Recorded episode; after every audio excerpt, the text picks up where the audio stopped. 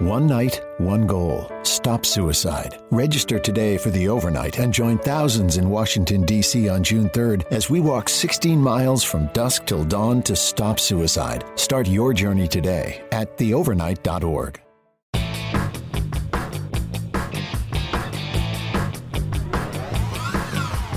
Hey there! Welcome to Big Blend Radio with your hosts, Lisa and Nancy, editors of BigBlendMagazine.com.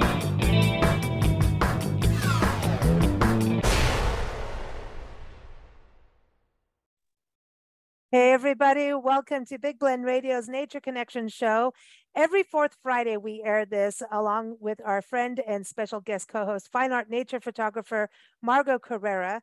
Uh, this show is really Hi, about Margot. nature, wildlife, science, the environment. And today it's all about fireflies. We love fireflies. If you've seen them in your yard, they're so exciting. Um, we've got recognized firefly expert and certified naturalist Benjamin Pfeiffer joining us. He's the founder Hi. of Firefly Conservation and Research. You can go to firefly.org to learn more. And I know we're recording this at not even fall yet, but it's the beginning of September, and this is airing on Black Friday. So I'm just saying, if you're listening on Black Friday, you know what you want to do this weekend. You want to support these kind of organizations. I'm just saying. So welcome, Ben. How are you? I'm doing good. Thanks for having me today, Lisa. Hey, it's good to have you. And um, I know all of us are into fireflies. Um, it's something we see as kids. It's like the- you know lightning Mhm. bugs, and you know they fly around. And I know we've all had a chance to chat with you uh, before this and um, this recording. And you talked about glowworms before, and I didn't know they were connected. But can you just give what is a firefly? Are they across this country, around the world, and how important are they? Yeah, um, so so good questions. Um, fireflies are beetles, um, and they are all in the family Lampyridae, um, and all of uh, those members in the family Lampyridae glow as juveniles and as adults. Um, you can find them across the United States, um, pretty much in the lower 48, um, and you can find them in a lot of states that um, you might not think that they occur in, um, even all the way up to Utah and Colorado and Arizona and parts like that. Even California has some fireflies too, but they're very rare. gets to have one. Yeah, Margot, get out there and look for them. I haven't seen any in San Diego, but maybe there's other places in California. Maybe up yeah. north. Yeah, so they're Hmm. they're they're pretty abundant across the the globe. Um, uh, many many countries have fireflies, um, and they're all pretty much in the family Lampyridae. Um, there's new species being described pretty regularly, um, and so there's still a good chunk of undiscovered species, uh, specifically um, in the tropical forests down in South America, um, even in parts of uh, Europe and stuff like that. They're still discovering new things um, out there. So um, a really diverse group, um, and uh, really wonderful to have that that you know we can all enjoy from year to year. Um, so I look forward to talking more about them as we get into this. Yeah. So you say Mm. across this country, how many species do you think they they're we have? I mean, I didn't realize they were actual beetles too. I'm just like, Yeah. little- Mm. Yeah, good cute flying things. I thought they were flies, actually. 'cause, you know, Yeah, sometimes we like to call them squishy beetles because, like, you know, a lot of people are familiar with beetles with kind of the hard, like, shell that, you know, exos- exoskeleton that, you know, but with Mhm. fireflies, they're kind of squishy. Um, Mhm. and a lot of people have stories about seeing fireflies when they're young and like squishing them in their hands and then seeing that glowing goo get all over things and stuff like that. Um, but yeah, they're Oh. beetles. Um, and um, Hmm. uh, regarding um, the diversity in the United States, um, it's it's pretty uh, healthy. We've got about 180 species um, here in the United States, and that list is growing. It could be up to around 200 um, at Wow. some point as well. Um, some of the states that have the highest diversity include like Georgia um, and Florida, and then also is, is Texas as well, with around 40 species um, to 50 species. So a large amount of diversity. There's just a large amount of um, different various habitats in those particular states, and so that's what creates um, a lot of the diversity that you find in those particular areas. So if you're in one of those states, get out at night. Um, fireflies are um, going to be flashing um, in the fall in some of those places. So you might still be able to see some into November, um, late October timeframe. Hmm. Mm. It's interesting because we're it's September now and we're in uh, eastern North Carolina on a farm. And at night, here they come and then Mhm. they go up into the trees. And actually, we're on a farm. So I was playing with the chickens last night. And one came right up to my face and just like buzzed right there. I'm like, oh, you're a firefly, but I can't see your light yet. You're not lighting up because it was still that weird, you know, sundown when you put the chickens time, chickens away time. And but it just hung right there, and I was like, "You're Oh, that's it- really great. yeah." So it's it, but they really do go up in the trees, and we didn't really Mhm. realize that. I think it was when we were in um, Arkansas and then Maryland, we saw them really go up in the trees. In fact, they were in the trees more in Maryland than on the ground. So I don't, what's going on in the trees? Are they, you know, having families or what's going on? Having little parties up in the trees. Um, yeah. Yeah, that's a good question. Um, so fireflies will fly at different canopy heights, and in the early evening, around dusk, um, usually they'll be hiding within like blades of grass or a clump of grass or between pieces of Mm. bark um, under a rock or something like that. And they come out um, and they start off slowly uh, by flashing kind of lower to the ground. And as the night progresses, um, you can kind of almost, think of it like males are getting a little more desperate to find females. Um, and so they fly, they'll fly higher and Hmm. higher and higher in order to get their light visible to a female that might flash back at them. Um, and so they'll get Wow. higher and higher into the canopy as the night progresses. And, and you can see this when you study habitats, um, you know, and you go out and you, you can easily catch them really quickly. And then as the night progresses, about an hour later, hour and a half later, they're already way up in the top. Um, and uh, then it's over after that. Um, and so, you know, the the height at which a firefly flies is also dependent upon the genus it comes from too. Um, some fireflies uh, prefer to, to to flash in those those higher like uh, canopy heights up in the trees, for example, um, because uh, they might have a better chance to find a female in that location as well. Um, and so a, a lot of things have to go into their height and how they flash. Um, females will generally be kind of closer to the ground, anywhere from around three to five feet, um, and sometimes um, you know on a, a log as well, or you know uh, perched on a rock or something like that, just waiting for a right male to come by.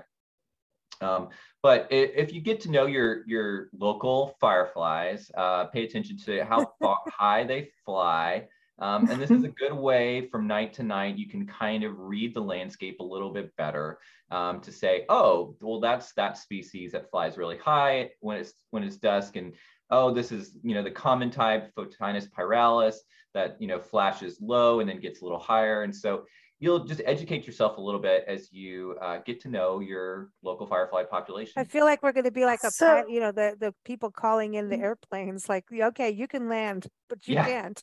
No, but, so the, how does a male tell a female from another male? I mean, if they're all flashing, are, are their flashes different? Like the females flash differently than the males? Yeah, that's a good question. Um, so um, a female is going to flash slightly different um, than a male. Um, Okay. She is going to be perched on a piece of grass or a shrub or a stick or something like that. And she's looking for a male that kind of has the brightest flash or the faster flash rate. Um, And that's Okay. there's some scientific research that's been done to kind of figure out what females like in certain males. Um, and uh, she will flash back at that male at a certain interval of time. So um, certain species will flash back sooner than others. Um, and it's one, it's another way that we kind of differentiate between different species sometimes. Um, Hmm. Some, like the common type of firefly, will flash in about two seconds uh, to another male, for example. Oh. Whereas another species, like we have here in Texas, will flash about you know 0.6 seconds. So it's really quick and snappy. Um, Wow. other other fireflies, um, females, um, don't have can't fly, and so they're kind of a larval form, and so they Oh. might they might pulse a glow like a yellowish glow towards a male, so that like um, you know he can she can see him, um, and then the male can find her. Um, and you know there's Hmm. uh, different signals that females have to signal to different to males as well, and some of them we just don't know exactly you know how they they you know communicate with each other um, but Hmm. they do have a courtship i guess you could say flashing sequence um, and that's interesting to note Hmm. Uh, And uh, in certain genuses like Photuris, um, they will actually mimic the flash pattern of other species um, in order to lure in males. Um, and so this goes back to a, a type of uh, firefly in the genus Photuris that eats other fireflies. And so Oh, they will mimic the flash pattern of uh, wow. other. Yeah, I know. Interesting, huh? No.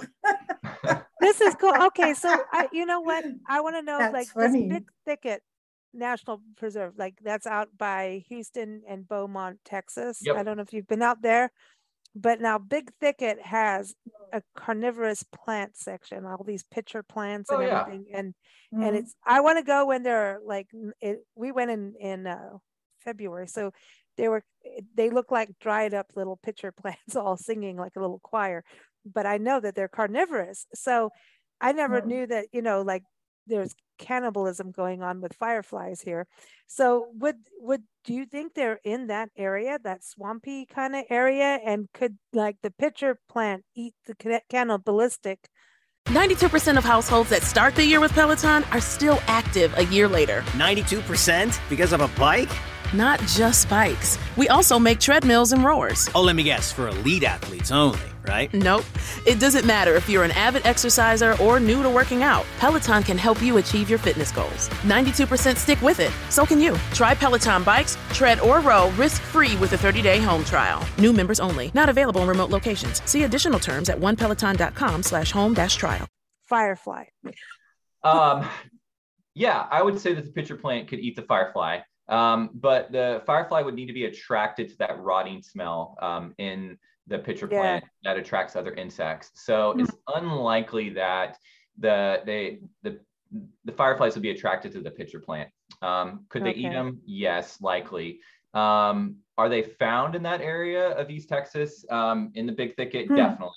Um, it's it's part of the big kind of uh, thicket of uh, forest that extends all the way from East Texas all the way up to the Mid Atlantic, cool. basically. Mhm. Yeah, and there's a, a wide diversity of species up all the way up through there. Um, you know, if you're in East Texas by the Sabine Pass and Oh uh, yeah, yeah. uh, that kind of area, um, you know, that's where there's a lot of diversity there, but it all kind of starts and you get a lot of overlap between Texas species and then some mid-Atlantic kind of sort of species. Um, but they love those swampy, wet areas. So Um, Louisiana's got to have them too. uh, yeah, Louisiana has got really great fireflies, um, you know, and um, that's a great place to, to go look at them. If you ever find a, a like a, a natural park um, uh, or like a nature area that's got a one of those bridges that kind of suspends through the swamps, um, those are a great place to go and look at fireflies um, Oh. because you'll be able to you know get out there where they're going to be really active, but you won't have to get wet, and so um, yeah, the and you might see alligator eyes too at night. yeah, you could see alligator Mhm. eyes. Um, you know, I Mm-hmm. hear stories from other firefly researchers about, you know, the perils of studying fireflies in swamps and marshes and stuff like that, about the alligators and snakes and stuff. snakes. So, I know. We Yeah. just we just saw all these water Mm. snakes up in uh, Asheville area. Uh, Oh my gosh, we had two Yeah. species, five snakes in one place. I got so Oh. excited. uh, But it's Mm. it, no, I'm sorry, but they're cool. But I want to go They're back to cool. Big Thicket, and the reason why I asked was because you know, learning that fireflies are beetles. I saw one of the biggest, most colorful. I think it's a rainbow beetle in Big Thicket. So, and it was by he was hanging out by the pitcher plants oh, cool. and and I know this sounds weird, but I know you're a naturalist. It looked like he did a little poopy. Now, do they do shapoopies? Like you know, I'm- What? I'm- Do fireflies did. poop? no, I don't. know. I know, but he did like this beetle, this big. I think he's a Okay. rainbow scarab, a rainbow scarab beetle or something like that. I Oh, don't know if. I'm getting. And he looked Mm. like it. She, I don't know what it was, but it looked like a little poopy. He and not a little, but like I don't know if it was dirt, but it just was placed where you would think. So I, you know, Hmm. I'm I know. Welcome to our show where I ask about food. righty Alrighty then. Yeah. what about Well, firefly poo? I Do think- they poo? I I, mean, they have to. They don't Everything- really, yeah, they don't really poop, or, or a lot of them, a lot of species don't even eat actually when they're adults. Um, so they're they live for about three to four weeks at the most. What? Um, I've kept one alive for 36 days at one time. Um, but that was because I was feeding it apples. But most of them don't eat. Um, what? And They don't um, yeah, eat? don't eat.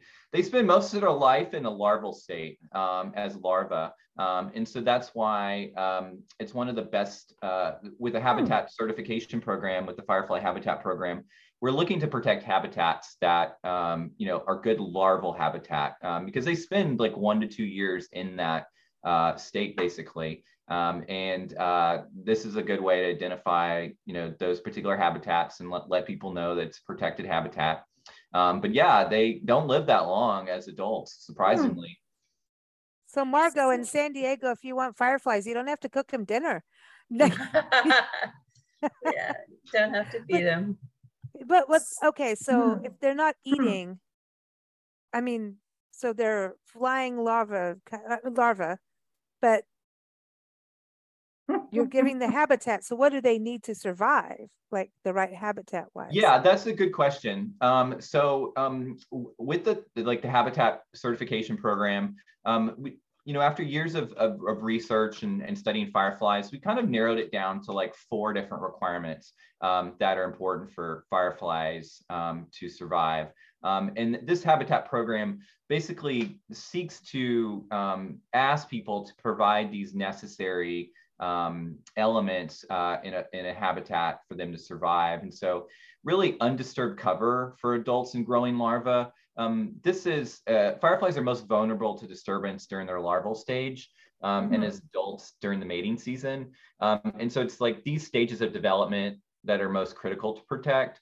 So undisturbed basically means don't disturb the vegetation or ground when fireflies are active.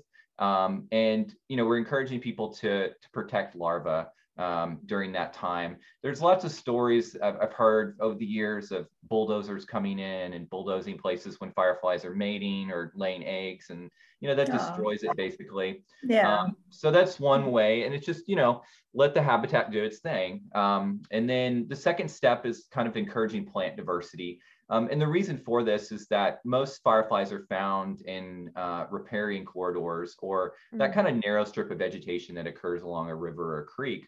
Um, and that those plants hold in a lot of moisture in the soil and it's what creates that humid moist environment that fireflies Mhm. need in order to lay eggs in and attracts pests and stuff like that. Um, so you know encouraging plant diversity is really helpful. Um, and so either by either planting native plants or encouraging the diversity that's already there and protecting it. Um, so like avoiding shredding and mulching and mowing um, you know in areas where fireflies are um, and uh, just kind of understanding what habitat degradation and loss contribute to firefly decline. Hmm. Um, and then uh, reducing light pollution is another one. Um, and the main reason for this is that it, um, females will have a hard time seeing males when there's a lot of artificial light at night. Um, and this basically, this contributes to them not being able to see each other. They can't mate and they can't produce offspring for the next year and the next season's a crop of fireflies essentially. Um, so reducing, um, you know, light pollution and making some just wise choices on the on the light bulbs, uh, the bulbs that you use, um, using amber colored yellow uh, LED lights as opposed to the lights that are like bright white that wash out all Mhm. other colors of light. Um, Hmm. and uh, in, in the guide that comes along with the certification program, there's some some uh, suggestions on and definitely helpful tips that uh, ways that people can like change their existing outfit uh, in order to be a little bit more friendly for fireflies at night. Um, and then lastly is just restrictions on pesticide usage. Um, and so uh, Hmm. we're not saying eliminate it all, all completely. You know, we also have to deal with domestic pests, um, but uh, direct spraying of, of pesticides within like habitats um, and broad spectrum pesticides are, you know, we want to try to avoid if best we can, um, and just being a little conscious of that. Um, and you know, uh, rural land managers and agricultural areas too. This is also uh, helpful as well um, for just uh, being able to look at what's you're being spraying on the land, how it's impacting the environment, the native habitat, and the species that live there. So that's important, Mhm. like when you think about like golf courses and places like that, because a lot of them are doing that, the Audubon certification, and then they have a riparian area. You know, a lot of ones that we've been to, and we do not golf, but we do like to get in golf carts. That's a dangerous thing. But um, we don't know how to play golf. But you know, we are just talking about the Sabine area. Um, Mhm. There's a lot of golf courses out that way, and um, they did. It, it was in Toledo Bend area, and they let us have a golf course. And was it Cypress Bend? That's right. Um, Mhm. golf cart going out, and we saw all these this a- an abundance of wildlife because they Mhm. do have the the reservoir out there, and they do. You know, there's a golf course area, but then there's this natural area where we were seeing turtles. We saw scissor, I think uh, sci- some kind of scissor flycatcher or uh, birds. Scissor tail like- flycatcher. So do you think that kind of thing can have a balance if they're still mowing or no? Yeah, there is a balance that you can strike with that. Um, you know, obviously they have to mow certain parts of that golf course. Um, you know, so Right. people can play in it. Um, there's a trend towards, um, uh, you know, ha- habitat uh, control um, that's a little bit more softer on some of the native areas. Um, and even golf courses I've seen that have been built recently, they incorporate a lot of native berms and stuff like that that can be helpful. So Mhm. yeah, there is definitely a balance that can str- to to be you know that areas can strike to to help fireflies, especially along those riparian corridors and stuff like that. Really, what we want to avoid, um, and if you're in your local area and you're watching this, um, and you're you're looking for ways to help, is just to look at places that you know fireflies might occur, whether it's a riparian corridor that's got a lot of vegetation along it, um, and look to see how people are mowing that. If they're mowing straight to the water's edge, um, and Mhm. then you know uh, making it look like like a manicured parkland, that's really bad for fireflies. Mm. Um, I do a lot of habitat assessments, and sometimes I've gone into parks and cities, and they've asked me, "Well, how do we encourage fireflies?" And I said, "Well, stop mowing to the water's edge and give them a place to actually exist." Um, Mhm. Because you're basically just erasing their habitat, and you know you're giving them like an inch of grass to survive in, and they can't. th- This is not possible. So, um, you know, stopping that mowing and and, and leaving just um, some protected areas for them, um, and as much as you possibly can. You know, and people like um, uh, places that look a little wild as well uh, these days. Um, Sure. and it, it, it signals to, to to people that you are have other priorities besides you know uh, you know creating making it look like a manicured park. Mhm. Um, and so you know if you're doing a pollinator garden. Uh, make it a firefly garden as well. Um, and Hmm. uh, if you've got a creek or a stream that's running through a particular area, um, look at what plants are there and what you know how you can encourage um, other species of, of insects to, to live there Actually, you're really, really right. Mhm. Not actually, but like I'm going back to like this summer where we saw the most uh, here has been in Maryland's been good. They did mow, but all the fireflies we saw really were around the Mm. natural areas. And I, Yeah. I we were Mhm. um, on a, a mini farm, and the lady had left uh, like these meadows just to go free, and we had wildflowers and just Mhm. she i mean she had 17 acres and she had her house and then a little bit of mowed area which Mhm. you do want because you are going to get snakes and stuff in arkansas but um she left this all free and it was amazing because there was just it was like a sea of butterflies and at night fireflies and you could tell where we would sit mowed which you really do want at that place but you look out and actually every because i was trying to film the fireflies 92% of households that start the year with Peloton are still active a year later. 92% because of a bike? Not just bikes. We also make treadmills and rowers. Oh, let me guess, for elite athletes only, right? Nope. It doesn't matter if you're an avid exerciser or new to working out. Peloton can help you achieve your fitness goals. 92% stick with it. So can you. Try Peloton bikes, tread, or row risk-free with a 30-day home trial. New members only. Not available in remote locations. See additional terms at onepeloton.com slash home dash trial.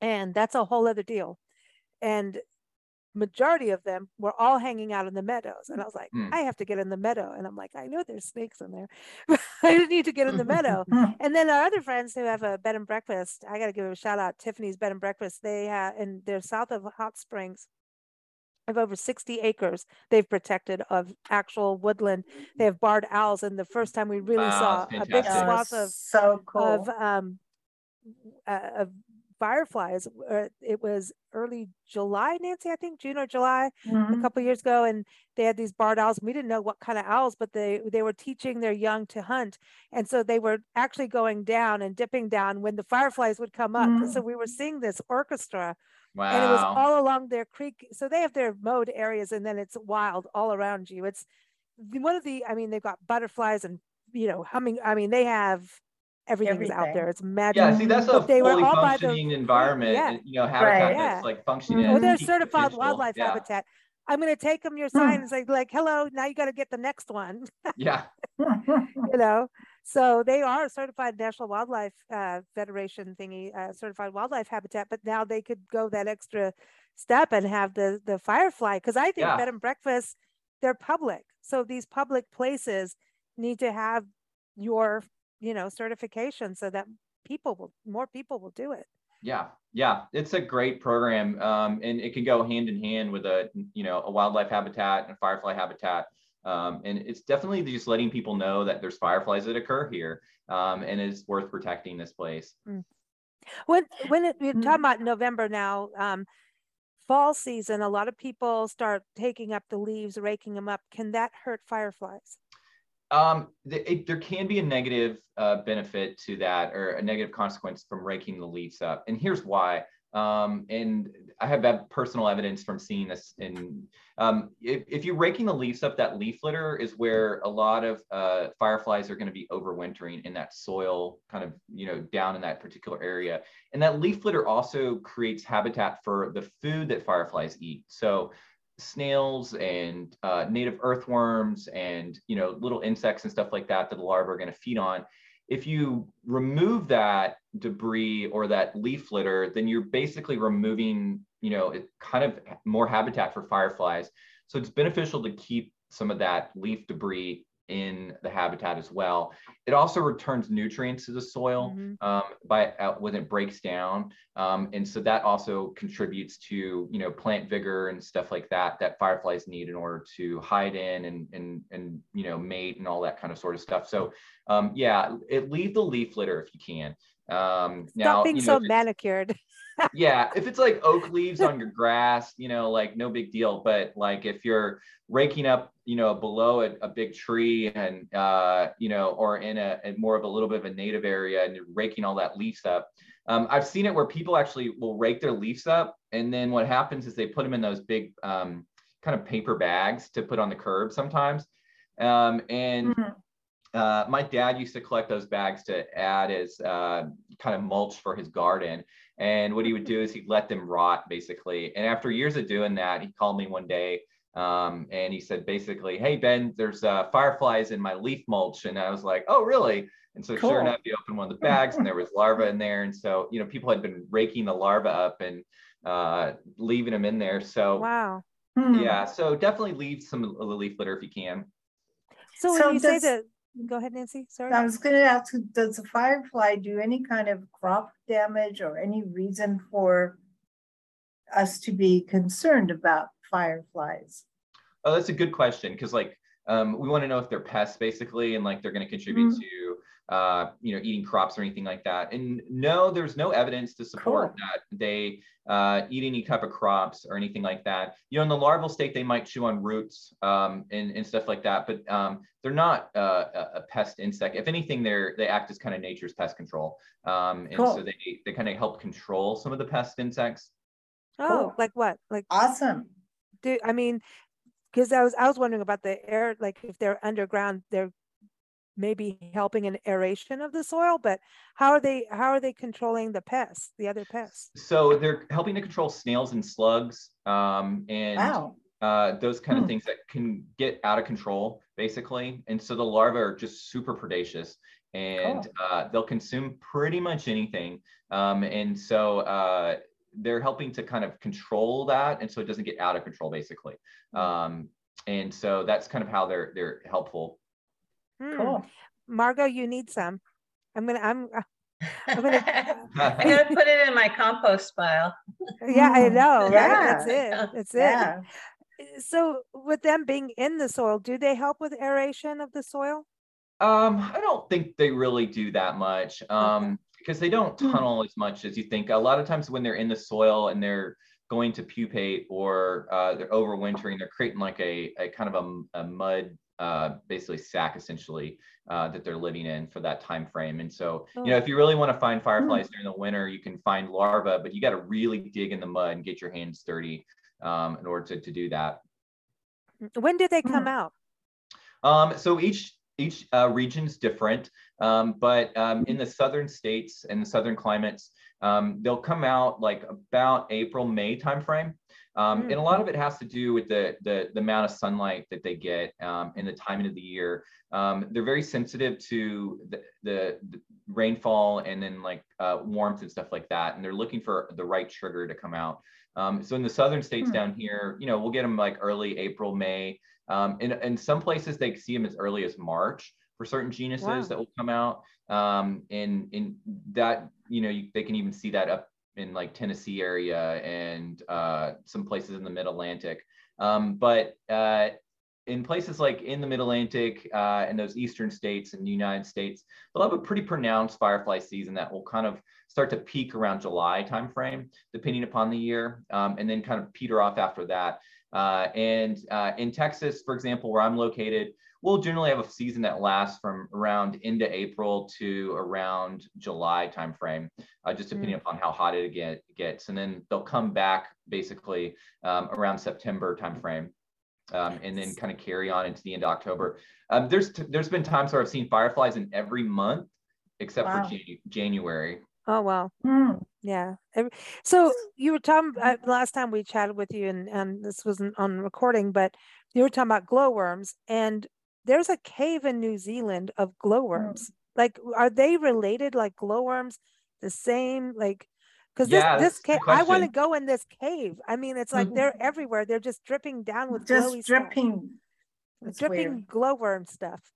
yeah, that's a that's a good question because bioluminescence is so fascinating. So like, yeah, forms of bioluminescence like in the in the world. Um, in the ocean, we have to, it. Yeah, yeah, like fish that glow yeah the fish that glow um, and so because it's kind of a rare trait you know if you think about it mm-hmm. you know mm-hmm. like yeah how do these mm-hmm. um, insects develop the ability to flash you know there's other there's another beetle uh, family that also glows as well um, it's in the oh. click beetle family um, and so I get questions about that often. But back to the New Zealand caves, that's actually a fly larva. Um, so they're not directly related. Um, mm. and they do glow. And I believe that's um, the larval state that is glowing and kind of dripping down from the caves. Um, mm-hmm. so I've, I've, I've, heard really fantastic things. And um, the light is a little weaker from what I understand from people that have visited it. Um, uh, but um, it, it's still like, you know, one of the uh, uh, species or insect that does like kind of glow. Uh, fireflies are unique in their flash pattern specifically and, and their ability to regulate that flash pattern. So they're the disco, the disco kings and queens, yeah. right? So how do they glow? I mean, do they have yeah. a charging station they have to line up with at night? Is there a Tesla charging station nearby? I know. Like, my mind went to Elon with? Musk immediately. I'm i know. Yeah. Do they? uh, good question. Um. It's fascinating to study how fireflies flash. And essentially, it's uh, it, it, happens like this. There's uh, an amino acid and an enzymatic catalyst, basically, uh, that works together to uh, contribute to the flash, and it's one's called luciferase and the other one's called luciferin. Um, and that luciferin molecule kind of fits into that amino acid essentially. And as the firefly breathes in oxygen, what it does mm-hmm. is it charges up that molecule. Um, and you can hmm. kind of think like it, it kind of nests inside it. Um, and once that molecule gets charged up with those, those ions, um, basically it, it releases them, um, the oxygen ions, and basically that's what creates the light through a, a chemical hmm. uh, formula. Um, and so they control this by breathing in, um, and that's how they're able to regulate oh. the flashing. If you ever look at a firefly up close, you turn it over and look at its abdomen. If you look on those abdominal segments right there, um, you'll see what kind of looks like miniature lightning. And you, that's kind of how you can kind of think about it because there's a lot of those um, amino acids and, and in, in enzymatic catalysts that are working in there in order to flash. Um, and they're not all working at the same time, um, but uh, when they're breathing in and they're releasing it, um, it's pretty interesting to see. Uh, hmm. So, uh, you know, the, the structure of that molecule, that amino acid, basically, uh, that the differentiation in structure of it between luciferin and luciferase can contribute to different colors as well. So oh, if there's a oh, slight wow. change in that chemical structure or that the way uh, it, it's it's made um, will contribute to make it more orange or more yellow or more red, cool. for example. Wow. Um, That's party. So, Yeah, it's- Yeah. so it's it's pretty fascinating. Cool. People have been fascinated by it for for many years. They used to harvest fireflies uh, for scientific research to harvest those chemicals uh, so they could use in the lab. Uh, but luckily, they can synthesize it now, and they don't need to do that. Oh, Oh, good. good. Yeah. Yeah. Yeah. Yeah, I was going to say because, you know, I know that they're definitely entertaining and, you know, beautiful and magical, right? They're really, fireflies are magical, period. Um, so what is the importance in the ecosystem beyond, you know, us going, oh, this is magical. We want to see fireflies in our yard and on summer nights we want to see them. What is the importance for us to understand uh, the importance of making sure that they have those habitats uh, for the ecosystems? Um, what are the, what are their role in the ecosystem? Yeah, so good question. Um, you know, we also often wonder like, what's the role mosquitoes play in in I do I Uh, do wonder about that. Can you answer Yeah. that? Because I'm Yeah. like still not there yet. But I know No. Like- I know I know bats eat them. I would like the, source. the fireflies to eat the mosquitoes. Yeah. yeah, that would be great, right? Like Yeah, more wouldn't be mosquitoes eat, awesome? the, the faster they flash or the more they Yeah. flash. That would be fantastic. Cool. Um, in terms of the value that fireflies provide in the habitat, is they act as nature's pest control in the larval state. Um, is because they spend so much time in that state. Um, and uh, like a lot of insects, they consume a lot of the stuff on the forest floor.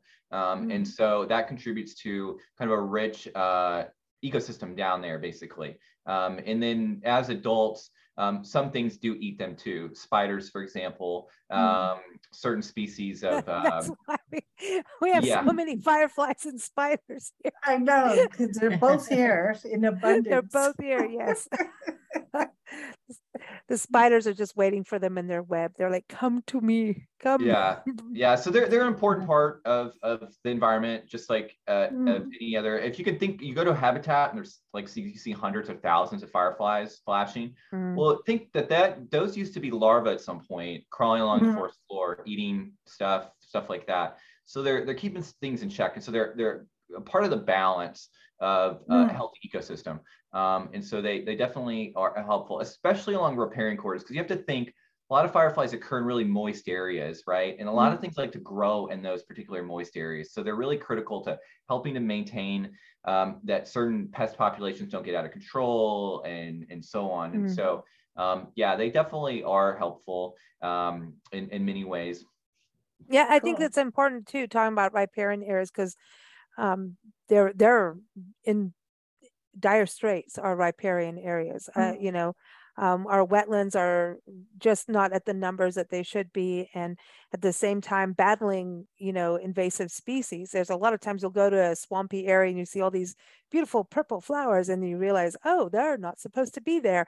You know, so we have that, and so Mhm. that shi the shift happens in the ecosystem. I don't know what's going to happen in the future if we're just going to be all non-native anymore or what's going to happen to everything, you know, because it there's that balance that nature provided where okay the firefly when it's in its larval is going to eat this snail over here that's going to eat that plant but now that plant's gone hmm so that's a that's an important thing you know Mm. so Right. Their um, their borders are not like ours. no You know, they have a completely different way of discerning borders that, Mm. you know, if there's our borders don't match.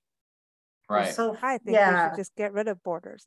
But anyway, Yeah, okay. That'd you're in cool. Texas. I'm not supposed to say that, and you're in San Diego. Mhm. We, where we are, there's no borders. I'm just kidding. Yeah, yeah, That's and so then to your point, yeah, I mean, there's uh, a whole lot less uh, habitat, you know, unique habitat left, and so that's why this habitat certification program is so valuable. Just to, you know, uh, if if uh, to know what to value basically, and it's a good way to signal to that and and and, and help save areas that need protection uh, specifically. You know, um, a fun fact: there's about 14% of North American firefly species are either threatened um, or potentially uh, near extinction at some point. So, um, you know, there's a uh, there's a research done by the International Conservation for the Union of Nature and Xerces that looked at a wide swath of firefly species, and I contributed for Texas. And you know, they found about 14% of species are about are vulnerable. So um, that signals um, that That's a, that's big. That's actually that's when you think of actual species, that's not just like, hey, a percentage of fireflies. That's Right. species. That's Yeah. huge. Yeah, Wow. so uh, there's uh, a, definite need and um, for, you know protection for it, and you know and, and on invasive species too. Uh, I discussed that in the guide a bit, um, and in terms of like helping to like you know remove invasive species as you can. You really want to remove those that create really big monocultures, like just really big stands of like plants that shouldn't be there that are basically Yeah. creating a large monoculture that not not giving a lot of economic value to the environment in general. Um, so those are Mm. things that you want, we want to, to kind of like look at. And they call in um, pests that are pests, insects, and others that would normally not go there. hmm You know what I mean? So Oh, that's we're good point, causing, yeah. yeah, we're causing a migration. I, I'm just thinking back to Yuma and the whitefly. hmm Yuma planted all these peanut plants, and Mm. they never had whitefly before they did that. When they made it a monoculture, suddenly Yuma had a whitefly problem. Oh, interesting. Yeah, they didn't have it before. They only had it Well, after. Well, they grow lettuce. They're the, the winter lettuce, Mhm. you know, capital. And so the lettuce won out over the peanuts. Yeah, But y- you can now go to the peanut patch and still get peanuts, but it- they don't grow Yeah. them anymore because the lettuce is such a, you know, economic thing. But Mhm. they at least cleaned up their part of the river, uh, the Colorado River, and, and cleaned Mhm. up a lot of. So I wonder about fireflies out there. I never, there's a lot of mosquitoes.